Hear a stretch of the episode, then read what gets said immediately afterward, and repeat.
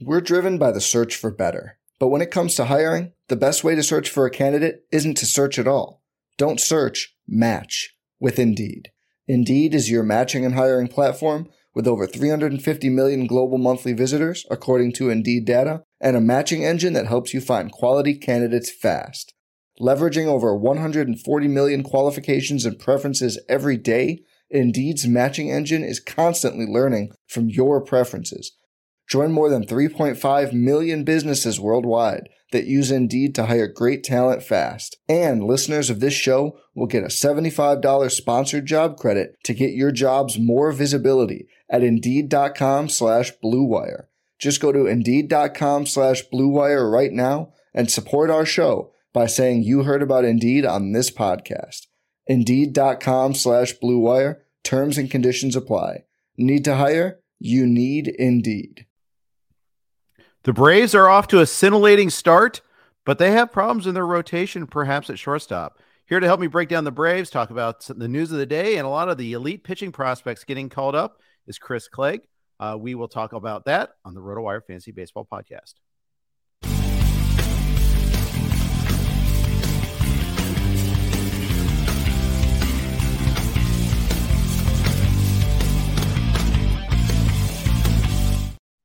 Hey everybody, welcome to RotoWire Fantasy Sports Today. Got fun times with two windows open at the same time there. I don't know if everybody heard that in the background there. Heard my own voice as uh, we were playing the musical intro. But anyways, welcome to the RotoWire Fantasy Podcast. I'm Jeff Erickson here with Chris Clegg. You can uh, catch Chris on Twitter at RotoClegg. Uh, that's the easiest way, and you can see everything that he does. Uh, but if you don't know Chris, you should. Chris is awesome. First of all, he, he uh, but you can find him uh, at the Dynasty Dugout. Uh, he's a co-host at the Tool Shed podcast. Uh, you, can catch him also at uh, you know dynasty.dugout.substack.com and of course at Fantasy Pros as well. Chris, welcome. How are you? I'm good, Jeff. Thank you so much for having me. It's always good to chat with you. Uh, we had a good round of golf out, out in Arizona back in the fall, and so it's uh, good to talk again. Yeah, exactly, exactly. And even though I don't golf lefty, I, it's fun to be with a fellow lefty. So there, yeah. you got that as well. Uh, we got lots of news. Unfortunately, not too much of it great on the pitching side of things because that's the way things have been going lately. Tyler Mahle out for the season with Tommy John surgery. Uh, you know this they, they barely the Twins barely got anything out of Mahle after uh, the trade uh, last year. Uh, they traded away Christian Encarnacion Strand, uh, Spencer Steer in that deal. Uh, everybody can't wait for CES to come up, but just on the human side of Mahle, it, it's a tough break. He, he had all the shoulder problems before, now the elbow problem. Yeah, it's not ideal. The the trade hasn't looked great so far. Um, with the injuries, obviously to to Mahle, and you know, he was off to a decent start. He had a three one six ERA so far in twenty five and two thirds innings, but obviously the injuries kind of caught up with him, and it just hasn't been pretty. I will say I do like that it opens up a spot for Bailey Ober and Louie Varland, I think to yes. potentially get some run, and I like both those guys a lot. So I think those are kind of sneaky ads at this point with two arms that I think will likely stick because they kind of bumped in and out of the rotation. But I think there's spots for both of them now at this point. And, uh, you know, I think Varland's pretty underrated. Like his his numbers on the surface haven't looked great this year, but the stuff, Eno's stuff plus model loves him. The strikeouts have been there. Like his stuff has ticked up significantly this year. So I'm all over Varland, like anywhere I can get him. And like I right. think he was like the sneaky fab ad last week. And if he's somehow available, he's going to go for a lot this week. Right. Uh, it, it's like a week and a half ago because I remember Brian Brian Bloomfield, our friend, was on with uh, Scott Jenstad on the Sunday Night Pod, and they were talking about, oh, we used to be able to sneak him through, and no, he went for sixty bucks in almost every NFBC main event, uh, and that was you know a week and a half ago when the news came that he was going to get a chance, even before we saw him pitch. Uh, I, I have Varland in a couple of places, but I'd li- I really want to have him in more. And I was all over Bailey Ober, uh, except for the fact that he got sent down. And, you know, it's just tough. Like to AL Tout Wars, I had him four man reserves. And even with unlimited ILs, it's it's tough to hold on to a player like that. Held on to Evan Carter instead of Ober. That was, I mean, and Evan Carter could be amazing. He could be great, but he's right now he's great in double A. Whereas, uh, and I missed out on the fab bidding on Ober when he came back up. Yeah, it's tough. Uh, I think that if somehow they're available, it's probably not in most leagues. They're they're going to go for a lot this weekend. But yeah, I think both have potential to be serviceable guys, even like twelve team mixed, and uh, oh, pretty yeah. much all formats. Yeah, I mean it's it's a pretty neutral ballpark uh, for the Twins. Kenta Maeda probably isn't coming back anytime soon, so I like both Varland and Ober quite a bit. Uh, Tyler Glasnow, uh, he had a rehab uh, outing cut short yesterday. He was going to go 65 pitches. Instead, he went 11. Felt mild tightness, left side tightness. You know, that in and of itself isn't great, but when you're coming back from an oblique injury, it's less than great. Yeah, he just stays injured, unfortunately, and mm-hmm. Can't stay healthy. And I know the report came out today. It said the report from the doctor was good. There's no new injury. He's expected to right. resume his rehab on Tuesday. And then they said make one more start after that. But golly, you just can't trust him at this point. Like he stays hurt. You know, he'll come back and he'll start a couple games and look really good and then suck us all back in and then he'll get injured again. The stuff here is really tantalizing. I love what Glasnow brings to the table, but unfortunately, he's just kind of made of glass. Yeah, Glass Joe, Glasnow, you know, all that. So, all the glass puns. We can all do it. Uh, and I have many times. Uh, we'll do it again. No shame. Uh, but you're right. And I, I was lamenting on the radio show today on Sirius XM that the one place I have Glasnow is about the absolute nut low worst place to have them. I'm in an AL only four by four league. Uh, with three bench spots, no IL spots, and I held on to him this whole time. I don't even get the benefit of his strikeouts when he comes back. So, what was I thinking? I mean, it's just it's just I was I know what I was thinking. It's like I'm advancing the bidding and I'll get a good deal if it, it stopped. It stopped, and now I've held him for two months.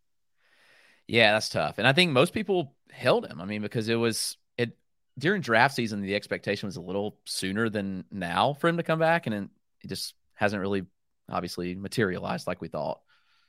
Yeah, exactly. So, uh, yeah, the, the Rays have a spot for him. I mean, they're, they're kind of treading water. They're down two starters, but and one of those is is Glasnow. But at the same time, I mean, they're down Jeffrey Springs, and that one just breaks my soul. But uh, you know, it is what it is.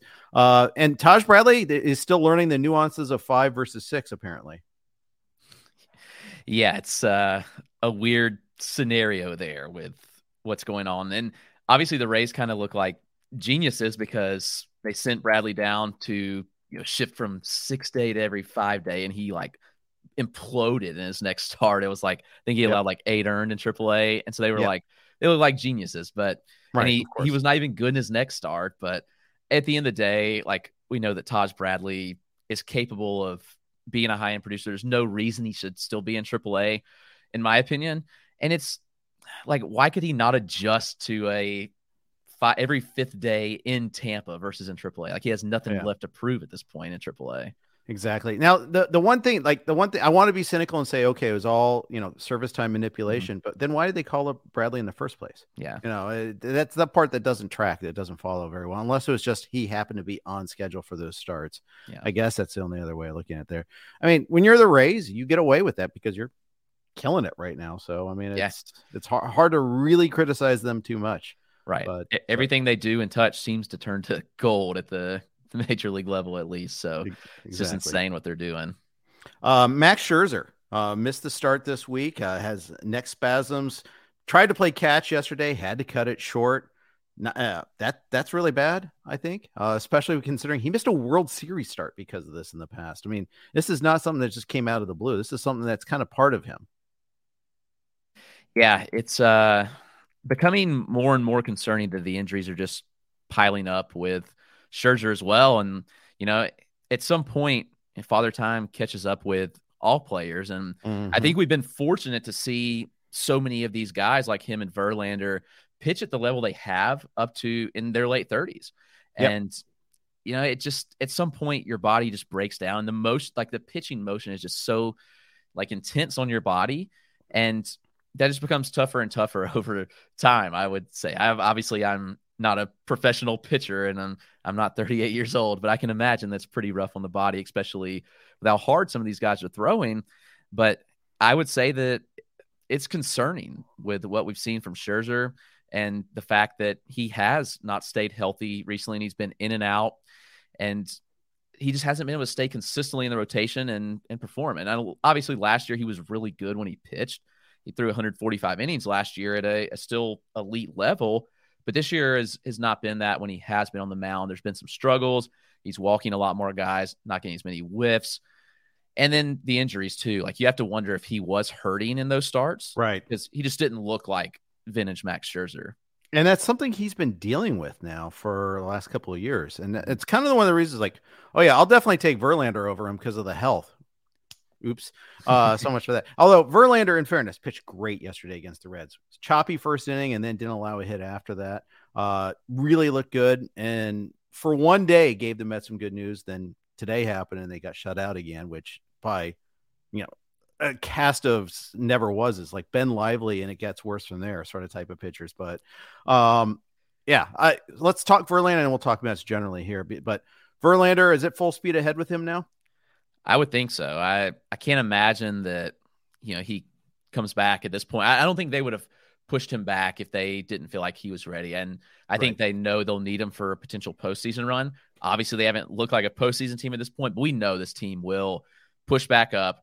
They'll be in the mix for the division by the end of the season and be in the postseason. So, like, they they're paying this man substantial money, and so he's gonna. You know, they want him to be healthy all year, and so that's true. I would say that he's probably fully healthy and yeah, he's just such an anomaly of what he's doing right now at his age. It's so impressive. And it is. I, I think, you know, even if he doesn't post like, I mean, obviously he's not going to throw the level he did last year with a 175 ERA and a 0.83 whip, just insane. But even if he gives us a like around a three ERA, I think that you still got what you paid for, even though he missed some time. And I think, I think anybody'd be happy with that rest of season. Yeah, I think you're probably right about that. Um, but it, it is uh, it, it is funny. You, and earlier you said like you know I don't know what it's like to be 38. Man, I wish I knew to be on the good side of 38. But um, that, that was that was 15 years ago. So there we go. But almost uh, 14 years ago. Math is hard. Um, good news. Liam Hendriks uh, going back to back now on rehab outings. You know, it looks like he's getting closer and closer. The White Sox lost in surreal fashion today. Uh, they lost on a uh, walk-off suicide squeeze bunt. I mean, super fun to see that, but just so so so difficult for the White Sox. It's just such a disastrous start to the season. Lost two out of three to the Royals. Yeah, that's that's tough, and they haven't looked good at all. And and they could use some positive news at this point, and hopefully they'll get that with Liam Hendriks. Obviously, this is an awesome story to see him come back as quickly as he has. And like I said, the stuff's still been there in AAA. Like his numbers look good. He, the velo was down a tick. Like it was up in the first start, and it's like it was down a decent bit yesterday, which I think that's something to monitor. But it is going to take mm-hmm. time for him to come back. I mean, this is this guy went through chemo and radiation for cancer. Like this is a serious thing, and so to right. even see him on the mound at this point, this quick, is impressive. So even yeah. if he needs some more time at AAA, I think it's just so awesome to see him on the mound. What a it great is. story! It really is, and uh, can't wait. And the thing is, you know, they, they've been treading water with Reynaldo Lopez. I think Kendall Graveman got a save the other day, uh, but you know, clearly he's stepping right in as soon as he's like maybe gets one game in the major league level, and then it's back to back to business with him. I would think they said he's going to pitch one more game on Sunday for Charlotte, and then we'll probably see him at start of next week. So, uh, not available anywhere. I think everybody that when we got the good news that he was going to finish his chemo early, that we we knew that okay, ju- t- in that place, you had to jump on them then, or you weren't going to get them at all. So we'll see. Um, but uh, hey, really, really good news there. Uh, we're going to talk a lot of Braves with Chris, but before we do that, uh, share a quick note from our sponsors over at Rival Fantasy. A new MLB season means it's time for a new kind of daily fantasy baseball.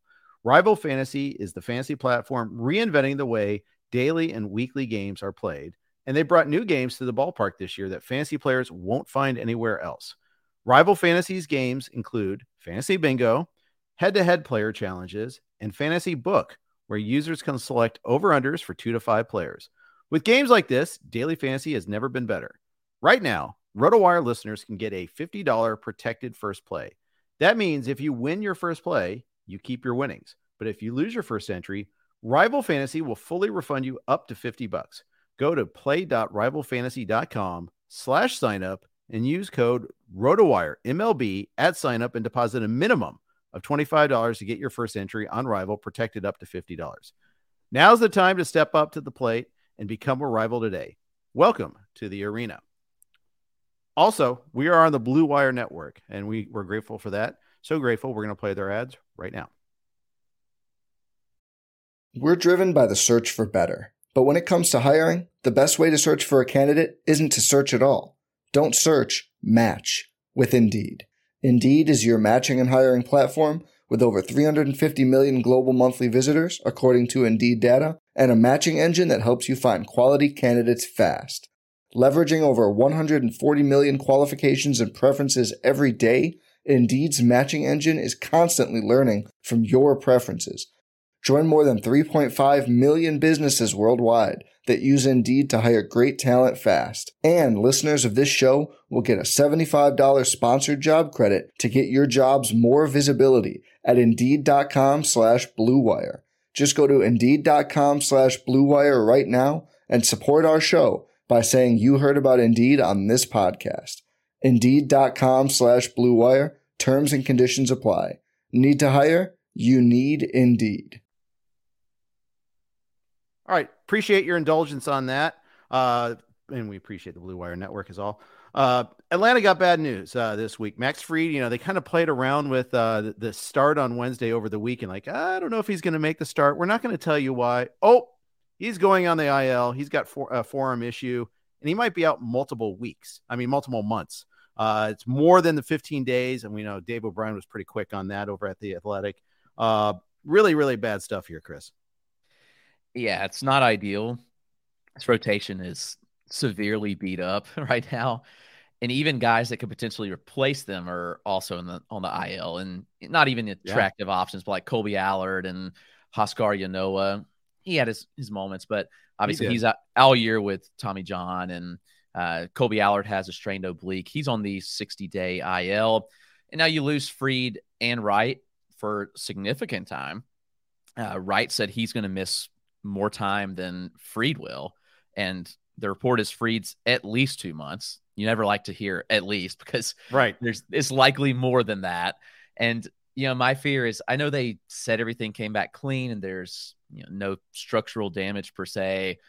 My fear is just he sits this out for a while, tries to come back, and then ends up needing surgery. And you know, they missed miss a couple more months of, of like him on the mound because they waited.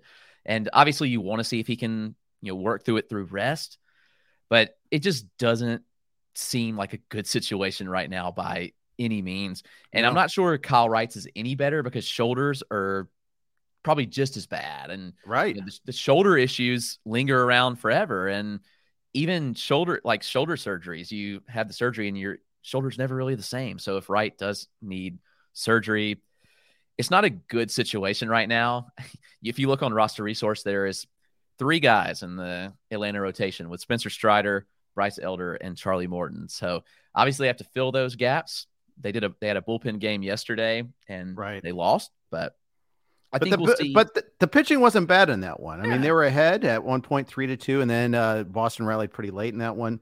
Dylan Lee has been a really good pitcher all year. He was in a very nice opener, but yeah, um, it's it's tough. Uh, it, you know, I wouldn't be surprised if, you know, and they said that Mike Soroka is going to is actually, I think he's pitching right now as we speak at, at Gwinnett. So we probably won't see him for at least one more start, but I got to think he's among the options for them uh, eventually here.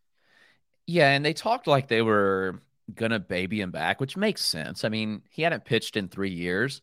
So it completely makes sense to kind of slow play this and really see him, mm-hmm. you know, mm-hmm. work his way back. But, you know, desperate times call for desperate measures. And the thing is, Soroka is fully healthy. There's, you know, he's not, I mean, technically he is still rehabbing from an injury per se, but he's not mm-hmm. really. I mean, you miss three years, you obviously want to get a lot of game action as much as you can, but ultimately he's healthy and they just need healthy arms. And you're right, he is throwing tonight. Uh, they are in the top of the first. And so he's not thrown a pitch yet tonight, but we'll see how he does tonight. So, like you said, it's at least probably next week. I was I was under the impression that obviously if the rotation stayed healthy, that Soroka was probably going to stay down in AAA most of the year mm-hmm. and then come up towards the end of the season and kind of work out of the pin, like towards postseason time, and even give a couple guys like some days off here and there and kind of spot start. But I, that plan has to change at this point because you have so few options. So yeah, I would say Soroka will probably be up by the end of the month at the latest. But you also have a couple other guys in Dylan Dodd and, and Jared Schuster who have both pitched in the major leagues. But there's also um, another guy who's kind of a, a journeyman in Alan Winans, who's been surprisingly really good this year. He is a 27 year old in AAA. Okay. Um, he was drafted by the Mets back in 2018 and really just never been much of anything, but he seemed to have found something in Gwinnett this year. And he's looked pretty good in his starts. He has a 3.6 ERA right now in 35 innings. You know, he's not going to strike out a ton of guys, but he does have about a he has 36 strikeouts in 35 innings so far this year. So he may be a guy that fills a spot here and there, but I think you're probably looking at Schuster, Dodd, and Soroka will be kind of the main focal points here in the rotation. And so I know they've kind of bounced around. They haven't looked great when they've pitched in the major leagues. And Dylan Dodd was horrific. There was speculation right. he may pitch on Wednesday for the big league team, but he pitched in AAA on Tuesday and was horrific. So right, it's kind of like where do you go? And so that's Winans kind of, reminds me of JP France. You know, yeah. kind of an or- organizational soldier, and he's the one that's pitching well right now, so he yeah. might get that chance. Because France, he wasn't a big prospect. He looked really good in his first start, and he was, you know, they called him up over Forrest Whitley because he was the one that was actually doing on to- on schedule and pitching well now. Yeah. So you never know, and and I thought there was some speculation that Winans could come up Wednesday. He he did kind of line up for that, and mm-hmm. on Monday there was still both spots were TBD in both AAA and the major. So I was kind of speculating. It didn't happen, but it wouldn't surprise me if we do see him. And that that name may shock some people when they hear it, but it's a name to at least be aware of at this point. Everybody knows Schuster and Dodd, but Winans is like you said. I think France is a pretty good comp there as to you know the guy that's just kind of paid his dues and He's looked good. He fits a start, like it's on his schedule, and he may get it. Yeah, and we'll see. Like you get, he gets that good first start, like France did. You're going to start to see hundred dollar bids in the NFBC on him, and uh, I don't know if I'd be get behind that. I wasn't anywhere close to getting JP France this past weekend when I saw those bids. But then again, pitcher on a good team who got a good result, you know, and you know, and a clear opening too. I mean, you know, the Astros are in a very similar position to the uh, Braves with really three healthy starters right now. It's a tough spot to be for two really good teams, but yep. you know, both teams have obviously looked good. The Astros have been, you know, they haven't met expectations. They're still above 500, but the Braves have been stellar. And surprisingly, the Marlins in second place, but six and a half game lead right now. They have the largest lead of any division to this point. So it's uh they they but the arms, I mean, they've got to get healthy. They've got to get some arms in there, or they yep. could see that lead kind of shrink a bit. Yeah, and both and similarly, both teams have pretty good bullpens, although not when they face the Astros. But uh, right. that was a pretty bad series. uh, but generally speaking, they've got a pretty good bullpen. The Astros have a pretty good bullpen, and, and at least in the Braves, they've got a lineup that's still red hot right now. Whereas, I mean, that's the difference. Astros really aren't hitting like that. But uh, we'll see. We'll see uh, what happens the rest of the way there. But uh, I, I, and the problem is they both all tapped into their farm system a lot. I mean, it's a good problem to have. A lot of these guys are on their major league team already you know, Spencer Strider's already there, you know, and making a big, big waves. I mean, you know, we'll, Grissom, I'm, we'll get to the shortstops in a second, but they don't really have a lot of material to trade right now either. No, I think they will potentially try. I mean, it has to be on Alex and Anthopoulos' list to make a trade by mm-hmm. midseason for an arm.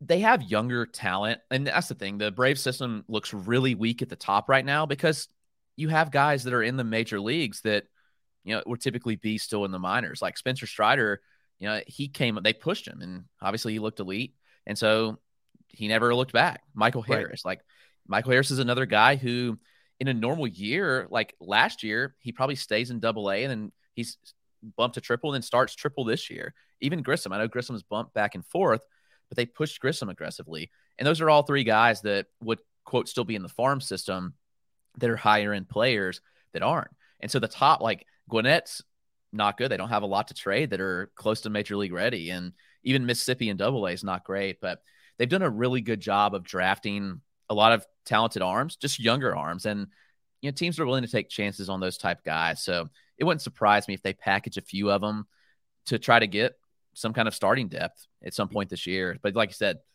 they ain't trading anything that any team that's looking for some prospects close. They don't have any of that.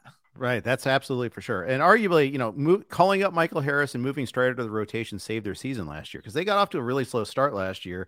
they were using all sorts of stuff in center field, uh, and Harris came in and solved that problem in, in a big way. Uh, it, it fun. Both uh, Chip Caray on the TV side and like the the radio uh, radio side, they love themselves some Michael Harris, and now Caray's obviously in St. Louis. But man, they every time he came up, anytime he made a play, they you could tell how much they loved him. Yeah, he's a very likable player. I mean, he plays the game with high intensity, both on the offense and the defensive side. And he's, I mean, his gloves so his glove saved the Braves as much as yep. good of his bat was Agreed. last year. I mean, he made some stellar plays in center field that very few center fielders in the league could have made. Which, like you said, it it saved them big time. And you know, they were 10 and a half out at the end of May last year to the Mets and came back and won. So, like right. I said, those were impressive moves. Then just it just worked out. It doesn't always work out like that, but it did. Yeah. Um, and it's a reminder they were 10 and a half out and they still won the division. Um, it, it, things can change. Uh, note to the White Sox, note to the Cardinals on that one there, uh, that you can turn it around still.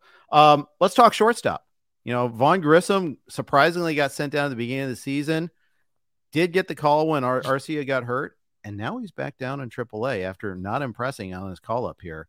What's the long term rest of the season outlook for a shortstop with the Braves?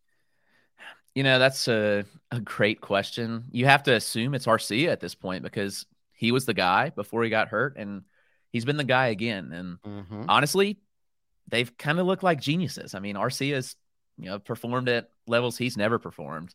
And it's certainly a bit unexpected. They extended him through 2025. Right. Not a, a big extension. I mean, an average salary of 2.4 mil a year, but still, I mean, they saw enough in him to say, all right, we want you around for several more years. And I will say, like, it's, I w- completely was wrong on the Grissom situation. And I was pretty adamant that Grissom was going to be the guy. Everything that I had been told from internally was that Grissom was the guy. And everything you heard Ron Washington talk about, I mean, Washington worked with him every single day in the offseason and spoke incredibly high of him. And he obviously coach speaks a thing, but Grissom's bat's fine. I mean, Grissom has a high floor because he makes so much contact. It was never a flashy power speed profile. Like Grissom was never going to be an elite fantasy asset, but we certainly thought that he would be the everyday guy. Like that was what he was groomed to do. And it, the Braves just had other plans. And I, I was, most people were blindsided. There's people in the org that were honestly shocked by that move. Yeah. And again, it's worked with Arcia. Who knows if this lasts all year? It feels like Arcia has been around forever, but he's just 28 years old.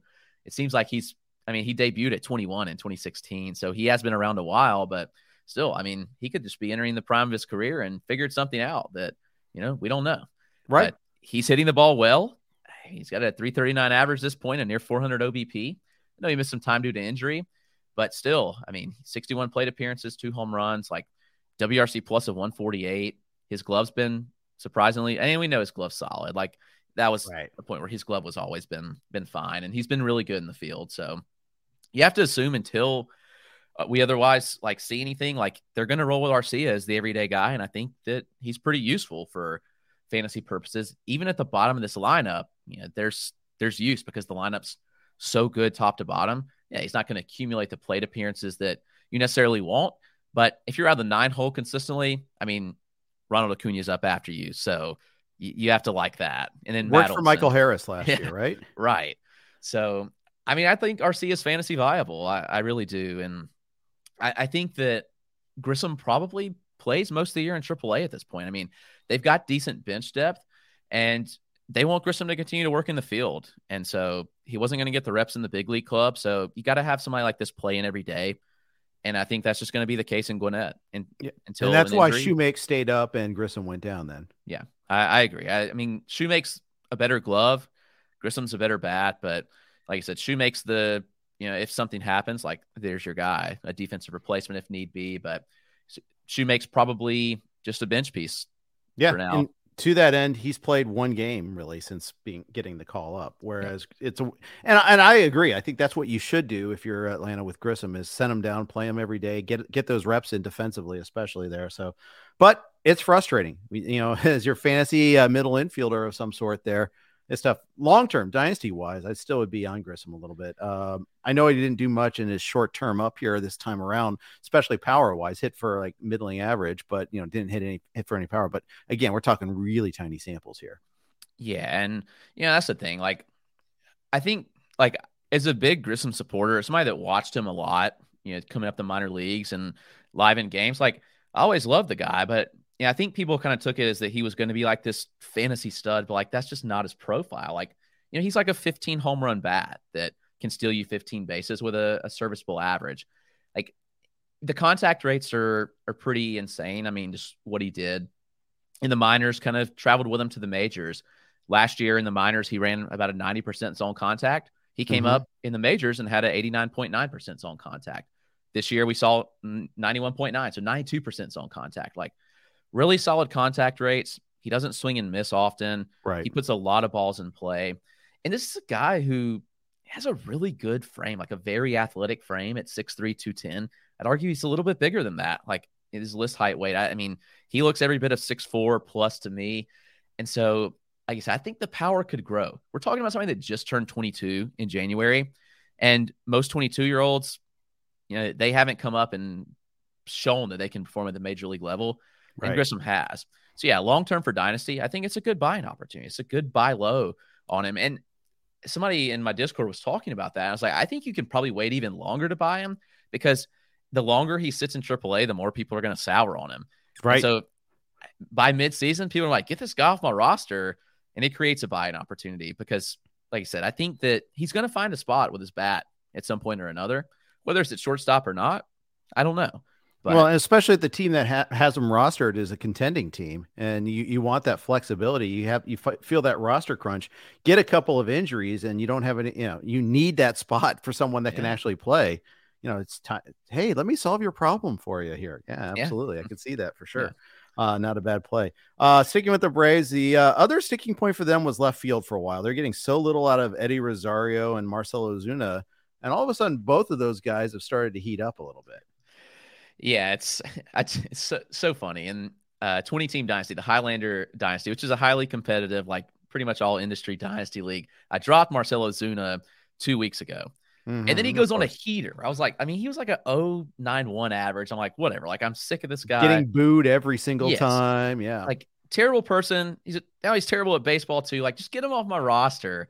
And then he goes on this tear and hits like five home runs in one week. And he's sitting on the waiver wire when he could have been on my team. It's just, Oh, so bad. Did but... you bit? Did you put in to try to get him back? Yeah, I didn't get him last week. I rebid, and it was almost like I didn't. My conscience didn't want to let me bid though. I was like, I just dropped him. I cannot bid on him.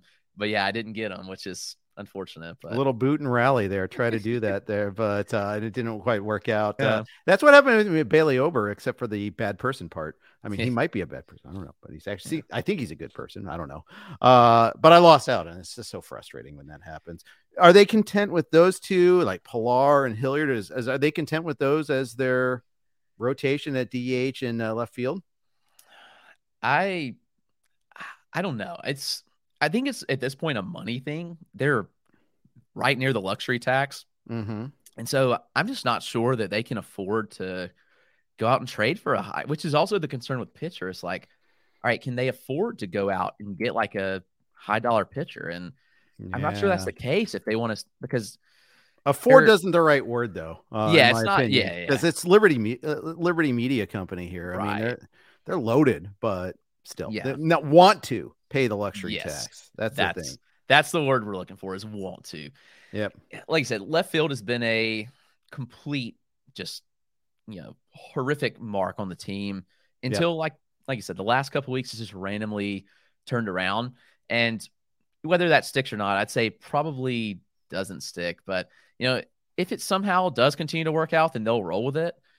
I mean, your guess is as good as mine there. I don't see them going out and trading for somebody, and they don't really have any. They had somebody in Justin Henry Malloy who they were actually grooming to play left field, and they traded him to Detroit for uh, God, what's his name, reliever. Oh, um, Jimenez. Um, yes, Joe Jimenez. Like everybody's like, oh, he's going to be the closer. I'm like, uh, Joe Jimenez isn't good, but yeah, that's beside the point. But anyway, I liked Malloy a lot, and it was a tough transition. But they don't really have anybody waiting in the wings So it's probably just kind of a you know fill the gap until we have another option. And like you said, unless they just randomly are able to get somebody on the cheap, like they find somebody that's still cost, which has a decent salary. And the cases of them being able to trade for somebody like that, like a good player that's serviceable in left field that doesn't have a big salary or, or slim, considering what we talked about, just the the lack of depth in the system. So it's kind of a weird spot for them to be in. And I'm guessing it's kind of plug and play as as long yep. as they can. I mean, it's yep. working. I mean, if that's your only hole in the lineup, then I'd say they're doing okay. If only there was a history of the Braves trading for a, an outfielder right before the playoffs and having it right. work out. Um, yeah. Oh yeah, it still might. That that is like I do think that is it, they're like relief pitchers. Those are the two mm-hmm. easiest things to trade for: corner outfielders and relief pitchers. So, you know, they'll get their this this year's version of Soler. Maybe they find a guy that maybe has a bad contract for that. I don't know. We'll, we'll see. Uh, you know, for a couple months, it may be something they're willing to do, not for a long term extension. That that might be the thing that they could uh, watch for there a little bit. Um, all right. Um, any other Braves issues we should talk about before we move on to Eury Perez?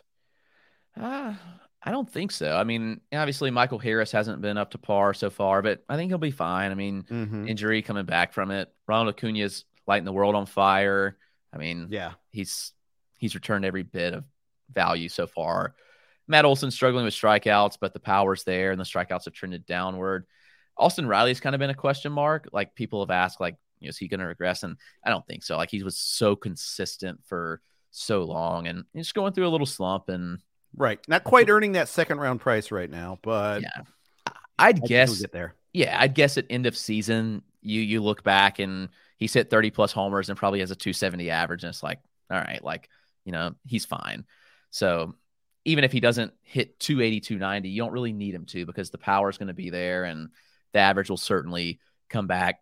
Sean Murphy's been phenomenal. Travis d'Arnaud's back, but you can't sit a guy like this at this point. I know they were kind of mixing, like mixing and matching at the beginning of the season, but I mean, I think is... they're going to leave Murphy well enough alone now. Um, it, I remember the week one panic panic about Murphy like playing two out of five days yeah. or something at the start of the season, and there were actually legitimate like, uh, should I cut Murphy in one catcher leagues? Think you know, and d'Arnaud saved everyone there by getting concussed, uh, you know, from making a huge awful mistake, but. uh especially they paid Murphy. Of course, they were going to play him. I mean, it yes, was obvious. and that's what I try to tell people: you don't make a trade like that and then sign him to an extension that they did to mm-hmm. to sit him. I mean, maybe they were easing him in a bit, but like this is somebody that's going to play and get his plate appearances, and that's what you paid for. Like he got 612 plate appearances last year. I'd be shocked if he doesn't get 550 or more this year.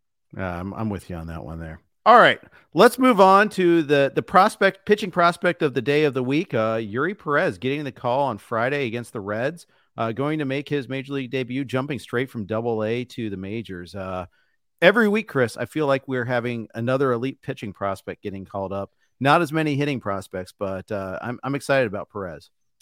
Yeah, it's been awesome to watch and see so many arms get the call, and you just have to think that the move that Major League Baseball made last year to give incentive to teams to call up prospects yeah. is actually working because we've seen more and more top prospects get the call much quicker than we would have imagined. And I mean, with Eury Perez, talking about somebody that's 20 years old getting the call too, which is just wild.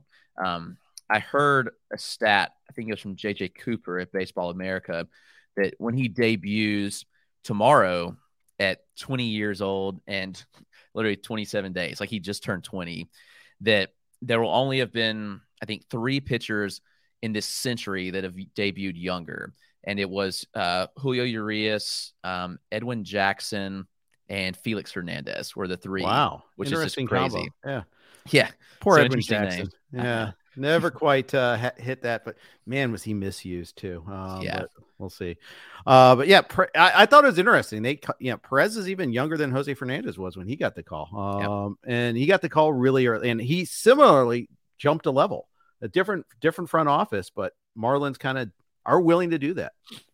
Yeah, it's interesting, and I think it's even more interesting this year, especially for teams with guys in the Southern League, because the Double A Southern League, which is only eight teams, but they're experimenting with the the tacky ball, mm-hmm. and so mm-hmm. like they've pre-tacked these balls, and it's some guys, some pitchers is actually hurt. Like we've seen hit by pitches like soar through the roof there. Really? But also some guys have added like seven inches of induced vertical break. Like Coleman Crow from the Angels, like just randomly got seven inches of induced vertical break. It just doesn't happen. So an, an arm like Eury Perez is it's not an issue. Like he was already elite before. But I almost wonder, like, all right, so going from this ball now to the major league ball, like it may be in a little adjustment period and maybe not, but it's at least something to think about because, you know, he's been throwing with this super tacky ball in game. And there's been GMs that have said, like, we don't want our guys using this ball. Like Ben Brown with the Cubs, like Jed Hoyer just came out and said he was like, we wanted to get Ben Brown out of double A as quick as possible. So they send him to triple A. They're like, we don't want him experiment with this ball. Right, right. It's, it's so funny. We're trying to avoid the Southern League, but we're also trying to avoid the PCL. I mean, you just have to thread this needle here. Um, you're gonna get straight from low A to the majors No, know. Uh, yeah, but with Perez, like I, I have zero concerns about him coming in and just you know being a guy. There may be some bumps along the way. I mean, it's a 20, somebody that just turned 20 years old, and yeah, I want you to think about what you were doing at 20 years old. Probably not pitching in the major leagues. So no, it's wild to just think this guy that just turned 20 last month is is going to be pitching, but he's been stellar. The Arsenal is the best of any pitching prospect called up, I'd say, next to Grayson Rodriguez. And probably, honestly, the Arsenal is better than Grayson Rodriguez at this point because Rodriguez, honestly, his stuff took a step back after his injury last year, and yeah. he's still trying to get that back. And Perez just his stuff across the board is is so good. I'd argue that you're looking at four pitches that are plus or better.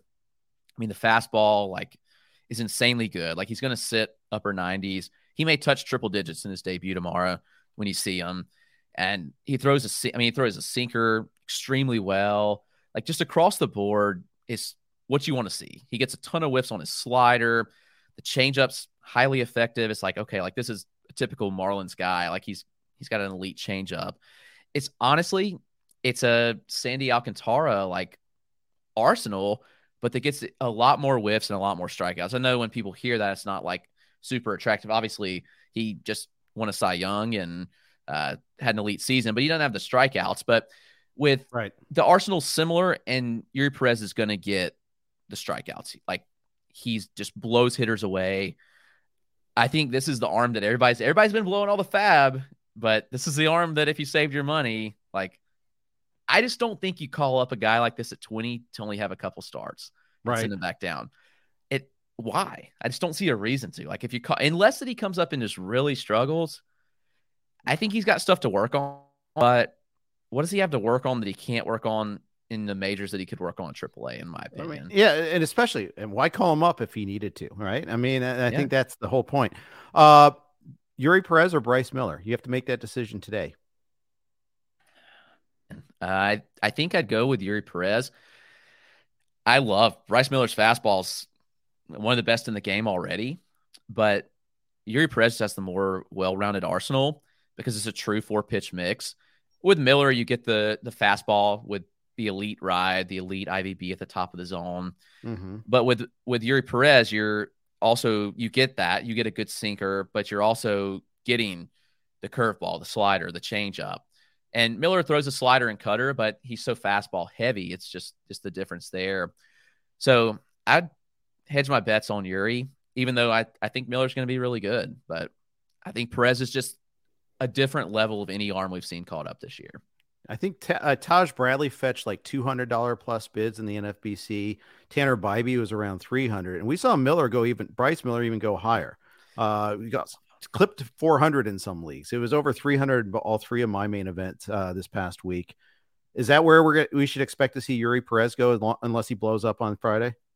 Yeah, I'd, I'd say based on what we've seen from the other arms called up, they're just assuming that somebody has fab out there to spend, he's going to go for 250 plus probably in every league. But obviously, his start's going to dictate that. I mean, he mm-hmm. could go for more. Like if he goes out and yeah. shoves for six innings, he could go for yeah. f- like 500 bucks, which would be. Would wild. you do that if no, he should?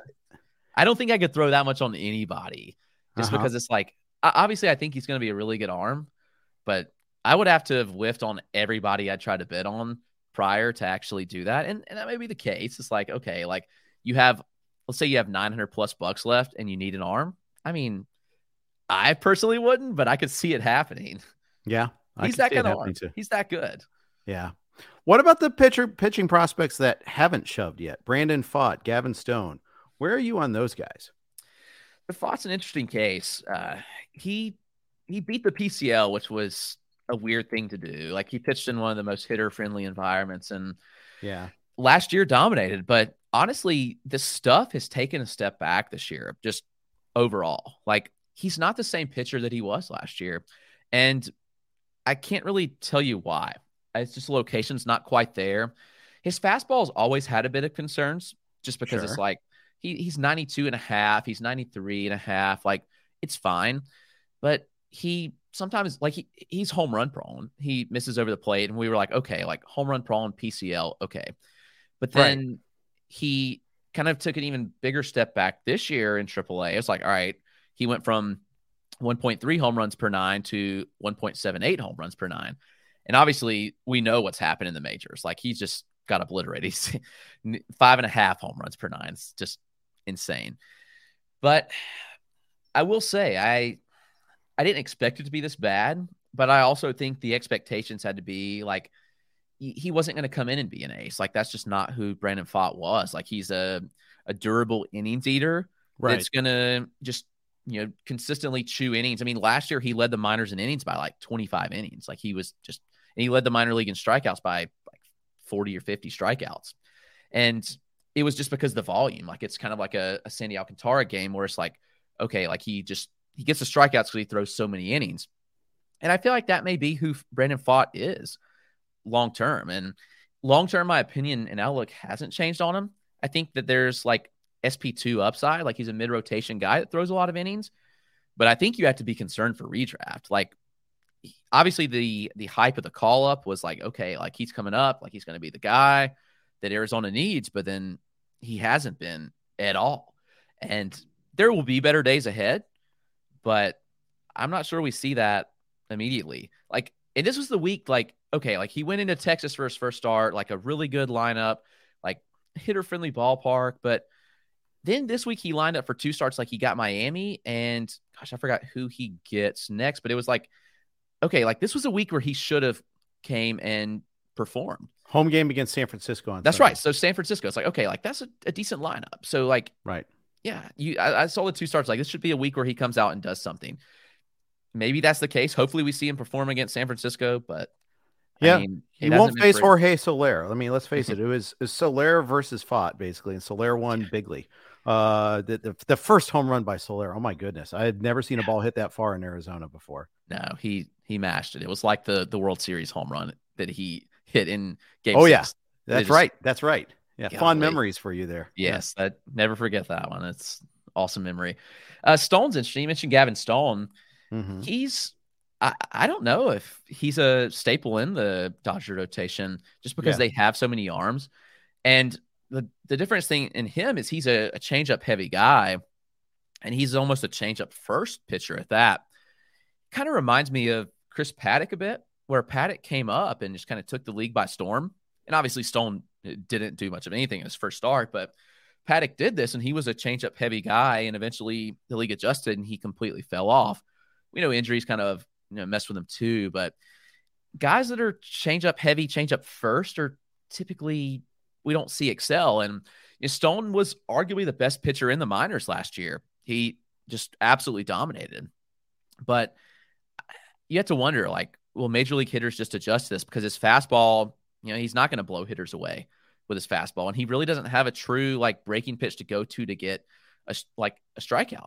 He has a slider, but he doesn't throw it that often. He's so heavy change up, and that's that's my concern with with Gavin Stone.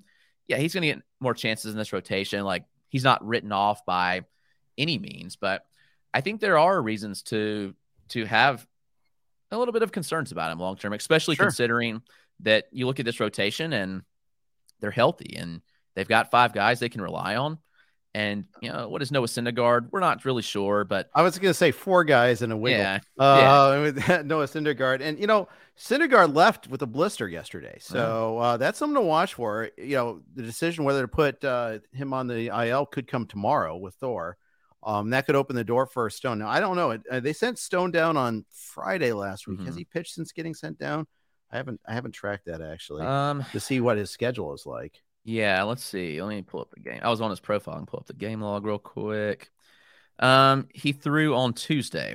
Okay. He looked good. I mean, threw five and a third, one earned. He did walk four, which is not ideal in 4K. Right. So Um, yeah, we might still see Stone. Um, you know, and the thing is, Bobby Miller is another name we're looking for Yeah. on that team. Um, we did see uh, Grove, and we've seen in Pepiot. We didn't get to see. He didn't make it to the opening day bell. Uh, he's on the sixty day actually right now with Yeah. Pepiot. Uh, Pepiot is another one of those guys. Never could. He, he's got all this like, you know, movement on his pitches, but he has no way to harness it. Right. Bobby Miller may get the next crack. And I know, yeah, he's only he's coming back injured, like he's only thrown five innings this year. And it wasn't good, but Bobby Miller's stuff is is Yeah. much better than Gavin Stone. Stone has much better command control, but Miller has the stuff. And I mean, we've seen plenty of other guys come up that are the stuff guys like Mason Miller and and Bryce Miller, all the Millers. And you know, there's stuff over command and it's worked. So it wouldn't shock me if Bobby Miller's up within the next month. I mean, if obviously if they go away from Syndergaard, if he goes on the IL, etc., it's possible Miller gets the next crack at it. And you know, if Yeah. Miller performs, he could run with that spot for sure. Like to see one good outing from Miller before you Yep. think about that because he was not good in his last outing and Nope. he's only made two. Uh, that's the other thing. I, I that might be what holds him back. But yeah, it's funny that the Dodgers have like options coming out of their ears. I mean, it, Mhm. it's really crazy how deep this farm system is. It's wild. They they just do things that other orgs don't. I mean, they spend money at the top level, but they also have such elite scouting and development. They have arms out the wazoo. It's insane. Like they probably have like six or seven arms that you could argue are top 100 pitching like prospects just because they're Right. they're that good. So yeah, it's uh it's nice to be a Dodgers fan. I'd say. Yeah, I bet. Uh, Dustin May, you know, there's some buzz on baseball, fantasy baseball Twitter about him because, you know, hey, on the surface, four and one, 268 ERA, 0.94 whip. He's shoving great. Then you kind of dig into this, the uh, K percentage, the swing strike rate, and you're like, eh, is there some danger here? he's such a weird one. He's like a pitching ninja darling. Like you Right. watch him and you're like, this guy looks like he'd strike out 40% of hitters just with the way his his pitches move. But he's never developed into that guy. And it almost so he was felt like he was almost there Yeah. in 2021 before he got hurt. It was like, okay, like he had a couple starts. He had five starts for the injury. He was striking out 37.5% of hitters. It was like, he's got, all right, he's finally breaking out. Right. And then he came back last year, late last season, and he just hasn't, we haven't seen the whiffs. And it's just back to kind of who he was been. And that short 2021 sample of 2020 or 23 innings looks like an anomaly at this point, which is pretty wild to, to think when you look at his movement profile, when you watch him pitch, it's just like this guy should be just absolutely dominate. And he does, I mean, like the surface numbers are always good, but the Right. strikeouts are just not there. And it's just so wild to see when you just, if you watch him, it's like the numbers just don't really represent that. Like his horizontal movement on all of his pitches are just through the roof good. And so it's it's weird. I don't know if this will ever materialize. Yeah, Honestly, like Do you think some of that is because he's coming back from TJS? You know, we so often see that. Like, how long do you usually give a pitcher before like you expect him to be himself after coming back from TJS? Yeah. I mean, he's only what, like 50, 60 innings back. I mean, he threw so it's seven. He threw 30 last year coming back and then 40 this season. I mean, you've got to give him some time. But again, it just looks like who he was outside of that short 2021 sample. And I- don't know. I, maybe maybe we see him like mid-season. It's like, okay, like everything's clicking on all cylinders and he looks like an ace. I mean, Yeah. it's possible. It wouldn't surprise me. But like overall, it's like he's always had this movement. Like I would like, you looking at his movement profile on Savant, it's like, okay, he's not getting you know any less movement than he did prior. It's still there. Like look at the horizontal movement on his sinker, and it's it's pretty much the same. Like he's got averaging eight, 18.2 inches of horizontal movement or run on it, and it's pretty much what he's always done. And then you Yeah. kind of look at all the pitches, just kind of the same story. And I- I don't know. Like, I don't want to label Dustin May as this guy. I mean, he's 25 years old. He's coming back from Tommy John surgery, but I do have to wonder if he just is a, a lower strikeout guy. Yeah, it might be. Um, there every once in a while you get a guy that throws that hard that doesn't get the strikes, uh, the strikeouts that he doesn't get strike three. Often they'll get ahead in the count. You know, my guy, I'm a Reds fan. Um, Homer Bailey used to be that way. You know, mm-hmm. how oh, he's got this great stuff. I can't wait to watch Homer Bailey pitch. Gets to one and two and just couldn't put him away. He just couldn't. Um, so we'll see. We'll see what happens with uh, May. You know, he had that little glimpse where we thought he might be there for that, but so far hasn't been that way. Uh, I'll, I'll, close with this, Chris. Um, we're seeing Perez on Friday. We've seen so many other pitching prospects get called up. Who's the next guy? If if you can preemptively pick somebody else up, you think is going to get the call. Who would that be? Mm. It's getting tougher and tougher as we've seen yeah. um, more and more called up. I think at this point, Ben Brown's name I mentioned previously with the Cubs. Mm-hmm. The Cubs don't have an active opening right now in their rotation. So, you know, he's one that's, and I think a lot of people kind of chalked him up to saying, like, okay, he was a tacky ball. Like, and Ben Brown was good to end last year, but all right, he yeah. came out in the Southern League and was just like otherworldly good. But he's continued to do this in AAA in a okay. different environment. He faced uh, the Louisville Bats yesterday, which is the lineup that has Elly De La Cruz, Christian Encarnacion Strand, Matt McLain, and others. It's probably the best lineup in minor league baseball. And he struck out 10 of them, like just absolutely wow. dominant. So Brown has been really, really good. I think Gavin Williams is another one. Williams actually just faced Louisville yesterday. I watched the start. Um, I think Brown faced him last week, but um, Gavin Williams with the Guardians, we've seen obviously they've called up uh, Tanner Bibee and Logan Allen, but Gavin Williams is another one who is just insanely good. He looking forward to them. Yeah, yeah. Sure. His velo's up even more. He he he faced Elly in his last um, at bat of the sixth inning. He completed six innings. At his 90th pitch, I mean, that entire at bat, he threw five fastballs. He was still at 98 every wow. pitch. you know, he's amped up for that that particular yes. confrontation yes. there. Yeah. Um, it. By the way, can I tell you how arresting it is to hear about uh, Louisville having one of the best lineups in minor league baseball? I mean, for the longest time, the Reds farm system is so barren in terms of like you know, and and and so unproductive at the upper levels. Like their their Louisville has been bad forever. Uh, and now they actually have all this talent bursting at the seams. At least uh, awesome. they all play infield. Yeah, they they're gonna have a, a good problem on their hand because they have too many infielders. And I often get asked that, like, where is he going to move? Or like, where are these guys going to move? Where are they going to play? I'm like, ah, that's a great question. They've got a lot to figure out there, and maybe some trades happen, but you know, at the end of the day, it's like that's a good problem to have when you have that much talent in the infield. Who gets the call first? Who's most ready to get the call? Elly, CS, or uh, McLain? McLain's probably the most advanced bat overall, just from a well-rounded standpoint. And I feel like the the holes there for him to join the big league team, like at shortstop, you know, he can play pretty much around the the infield and he mm-hmm. can play second. He could play play some third, but he's a middle infielder, so I think he could step in at short pretty easily. Um, I mean, obviously Christian Encarnacion Strand has just been insane. I mean, he hit one like 473 tonight. I think I saw just obliterated. He could get the call too. I mean, he's got some other issues. He chases a lot. He's but and that's my that was my concern with him coming the year. I'm like, all right, he had a 40% chase rate last year and made it work. I was like, surely he has to take a step back. This right. year he's running a 47% chase rate. And he's just, I'm like, all right, is this just going to be a guy that, at everything? It's it's amazing. Yeah, like maybe he's just a guy that makes it work, and maybe I'll be wrong. So I honestly was like, I think he's a good sell in Dynasty because like this profile is not sustainable when you make the contact he does and you chase like he does. But like you said, maybe it's just something that works. A super aggressive, swing happy, but when he puts contact on the ball, it's going. So I hope he's not Pedro Cerrano. Uh, you know, curveball bats are scared, but yeah. uh, I don't know. We'll see. We'll see. I could be wrong about that, but I mean, yeah, it was such a great story in spring training. You know, loved seeing it there. Some of the balls that he hit were just oh ridiculous. The sound coming off of yes. his bat, it's it's it's intoxicating. It's uh, different. Uh, got a question on Twitter from Jack. He asks, uh, is, "Could Dylan Lee get stretched out for the Braves?" I mean, he looked like you said he's looked good he hasn't pitched in that role in a while, they may could build him up to potentially do that. It, it may be like, all right, you're going to go two innings for a couple outings, maybe get you to three.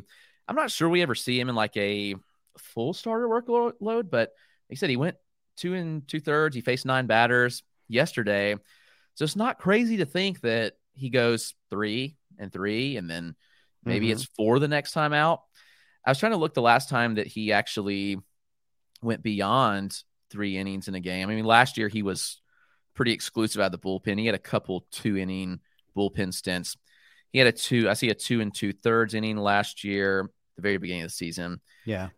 I mean, it's not crazy to think like that he could do it. So maybe we Good see pitcher. that. Yeah, Yeah. yeah, He could. He might can make it work. Yeah, I mean they used him as the opener yesterday. That may be kind of a precursor. We'll see. I mean, Yeah. especially if they find Dodd and Shuster wanting. I mean, the fact is somebody has to start. Somebody has to eat these innings up. Um, Yeah. They're not just going to eat themselves, unfortunately. But That's uh, true. Yeah, although it's nice that they had the five game scheduled this week. Worked Um, out. I mean, the timing was pretty good for them as far as that goes. Uh, guys, we, big thanks to Chris for coming on with us today. Make sure you give him a follow at Roto Clegg, C L E G G. You can see it right there if you're streaming with us. Listen to him on the Tool Shed podcast. Read him on the Dynasty Dugout. Read him on uh, also at FantasyPros. Uh, anywhere else, Chris, that I'm missing out? I do a little work for Sox Prospects as well. They're Oh, yeah. high affiliates here in Greenville, so I do some scouting with them and write some scouting reports up for them. So do some work over there occasionally. So it's always fun. I'm I love being at the ballpark. So find me There there, pretty go. often. Very good. Very good. Chris, this is a joy. I, I thank you so much for coming on board Yeah. today. no, thank you. It was a, a pleasure, Jeff. Always enjoyed chatting with you. All right, very good. Thanks to everybody uh, to for chiming in on the chat. I love seeing the active communication in there, especially with you guys bantering back and forth. Uh, coming up tomorrow, two start starters. We got Clay and Todd for that. Thanks again for listening to the RotoWire Fantasy Baseball Podcast. Take care. For the ones who work hard to ensure their crew can always go the extra mile, and the ones who get in early so everyone can go home on time, there's Grainger, offering professional grade supplies backed by product experts so you can quickly and easily find what you need.